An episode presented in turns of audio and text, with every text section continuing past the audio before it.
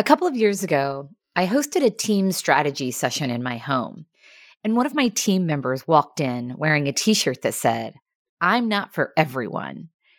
And we all laughed, and while I so admire her bold spirit for wearing that t-shirt, I had a visceral reaction and thought, there is no way in the world I would ever wear a shirt like that. Because the truth is, I have spent so much of my life trying to be for everyone. And you know what? That's exhausting. It's a lifelong growth area for me, and I'm okay with that. I'm glad that I'm aware of it, and as I work on accepting all parts of myself and the fact that I'm not for everyone, I gradually loosen the grip of what others think.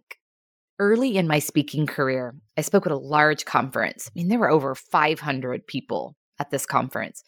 And afterwards, the organizers sent me the feedback, and the comments were glowing. I knew my stuff. I was so engaged in the content and felt so passionate about what I was talking about. And while the comments were glowing, there was one comment that wasn't so glowing. One of the attendees wrote on his or her evaluation, "Not a dynamic speaker."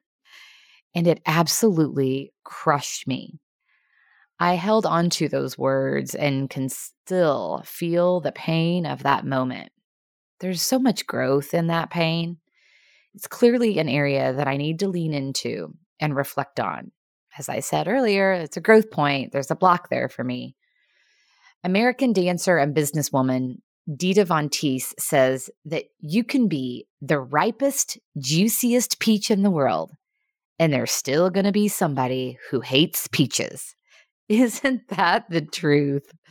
Yes, of course. So the goal is not to be for everyone, but to simply be.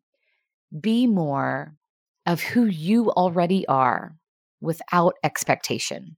What a great way to take care of yourself and each other.